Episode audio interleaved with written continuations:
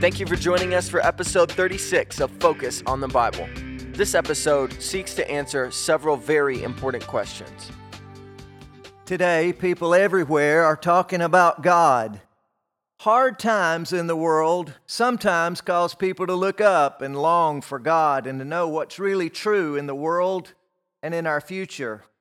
But so often, what is said about God is just not based in the Bible. There are so many voices in the world talking about God. How do we know what voice is true? It's time to focus on the Bible, to draw from the Bible as it's written by its authors under inspiration by God.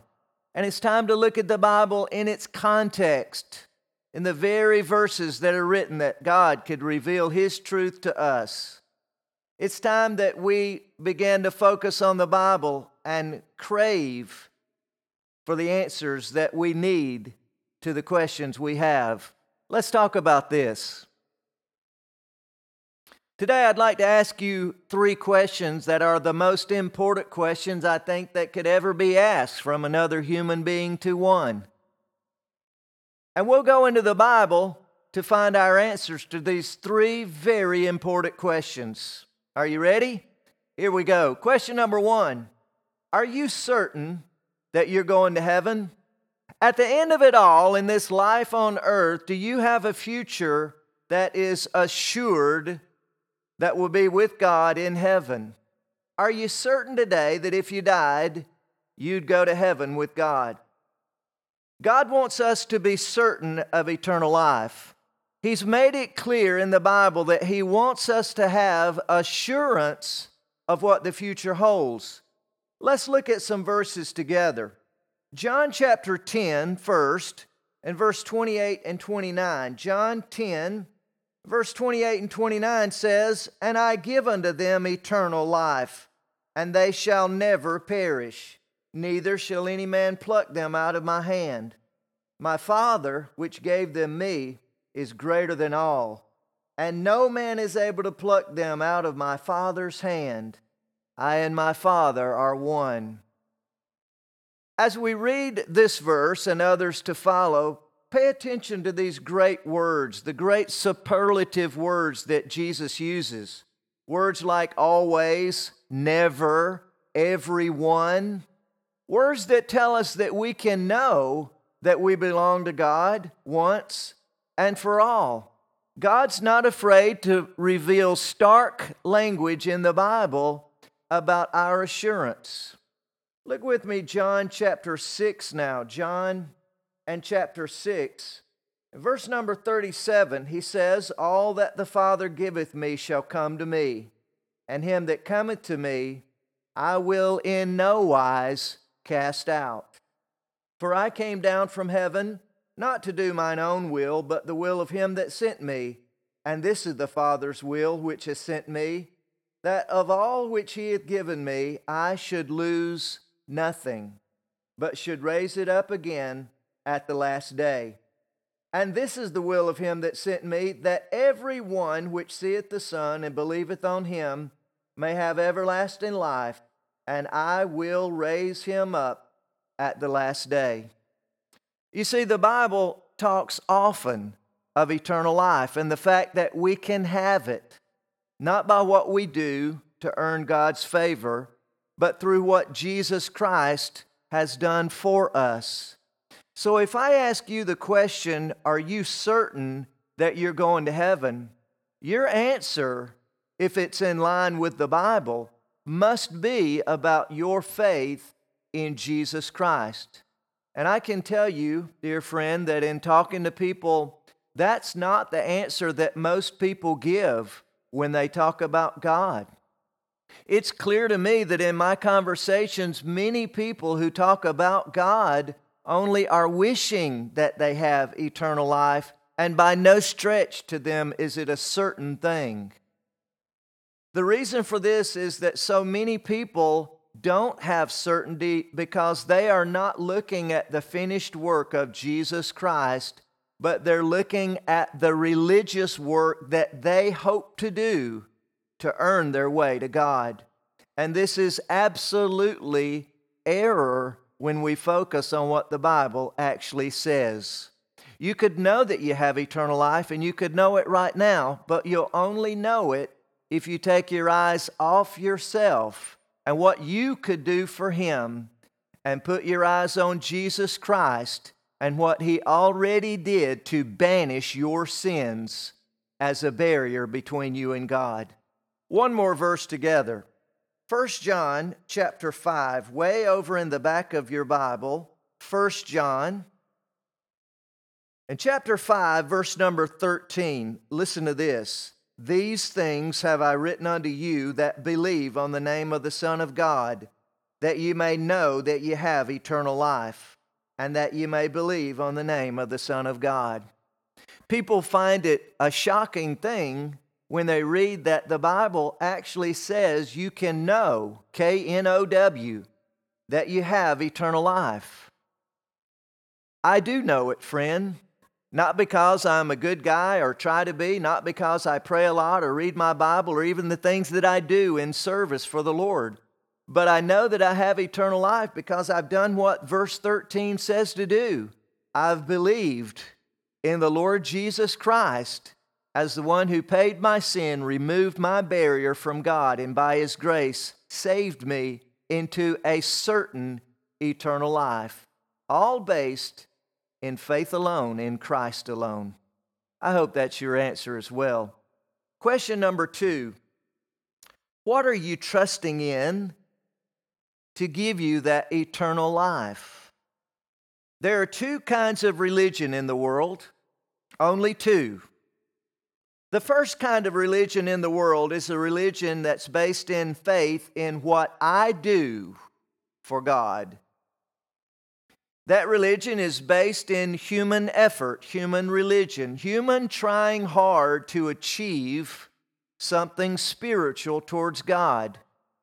The end of that religion is the, the hope that somehow I can do enough that will be pleasing to God, whoever that is, that I can please Him enough and earn my way into His heaven or some version of heaven.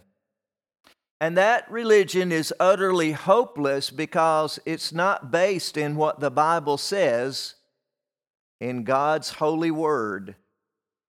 The second kind of religion is a minority in the world. Its faith is based not in what I do, but in what Jesus did for me. Look with me in the Bible, John chapter 6. We were there earlier, but let's go to one verse here, John chapter 6 and verse 47. Jesus speaks of this again. It's almost as though he knew that people would doubt what he said about eternal life and how that once it's given by God, it could never ever be lost.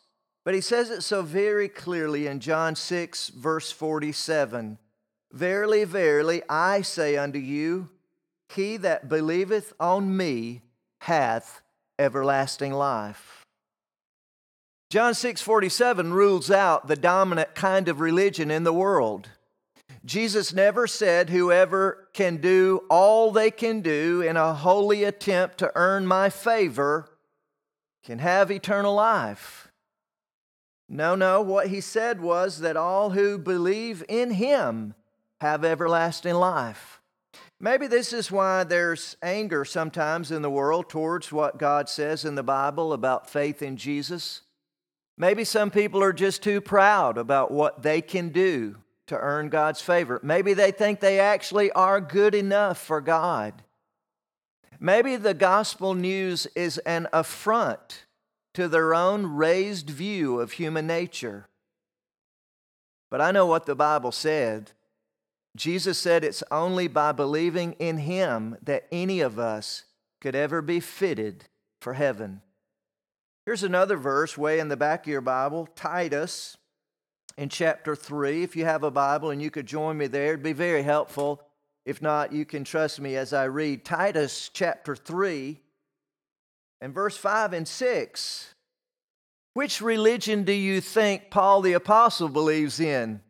One that trusts in what I do or one that trusts in what Jesus did for me? Titus 3 5 and 6. Not by works of righteousness which we have done, but according to his mercy he saved us by the washing of regeneration and renewing of the Holy Ghost, which he shed on us abundantly through Jesus Christ our Savior. Now, it's true that for those who have believed in Jesus, they should serve the Lord.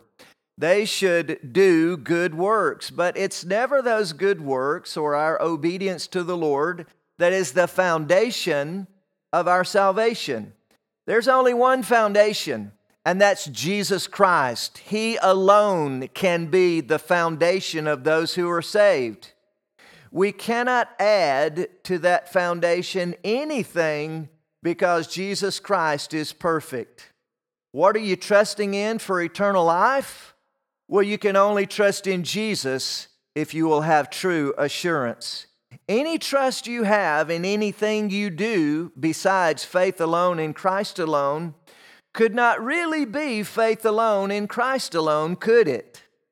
As long as we're keeping one eye on the things we do that we think could please God. Friend, I hope today that your faith is in Jesus Christ and Him alone for your eternal life. Question number three If you have eternal life, could you do anything to lose your eternal life. If you've rested your faith in Jesus Christ for heaven, I want you to consider with me what the Bible says in 2 Corinthians chapter 5. There's a great verse here. I want to look at it together. The Bible says 2 Corinthians 5:21 for he hath made him to be sin for us who knew no sin that we might be made the righteousness of God in him. So, according to this great verse in the Bible, those who believe in Jesus are righteous in God's eyes. Now, how could that be? Isn't it true that all of us still sin?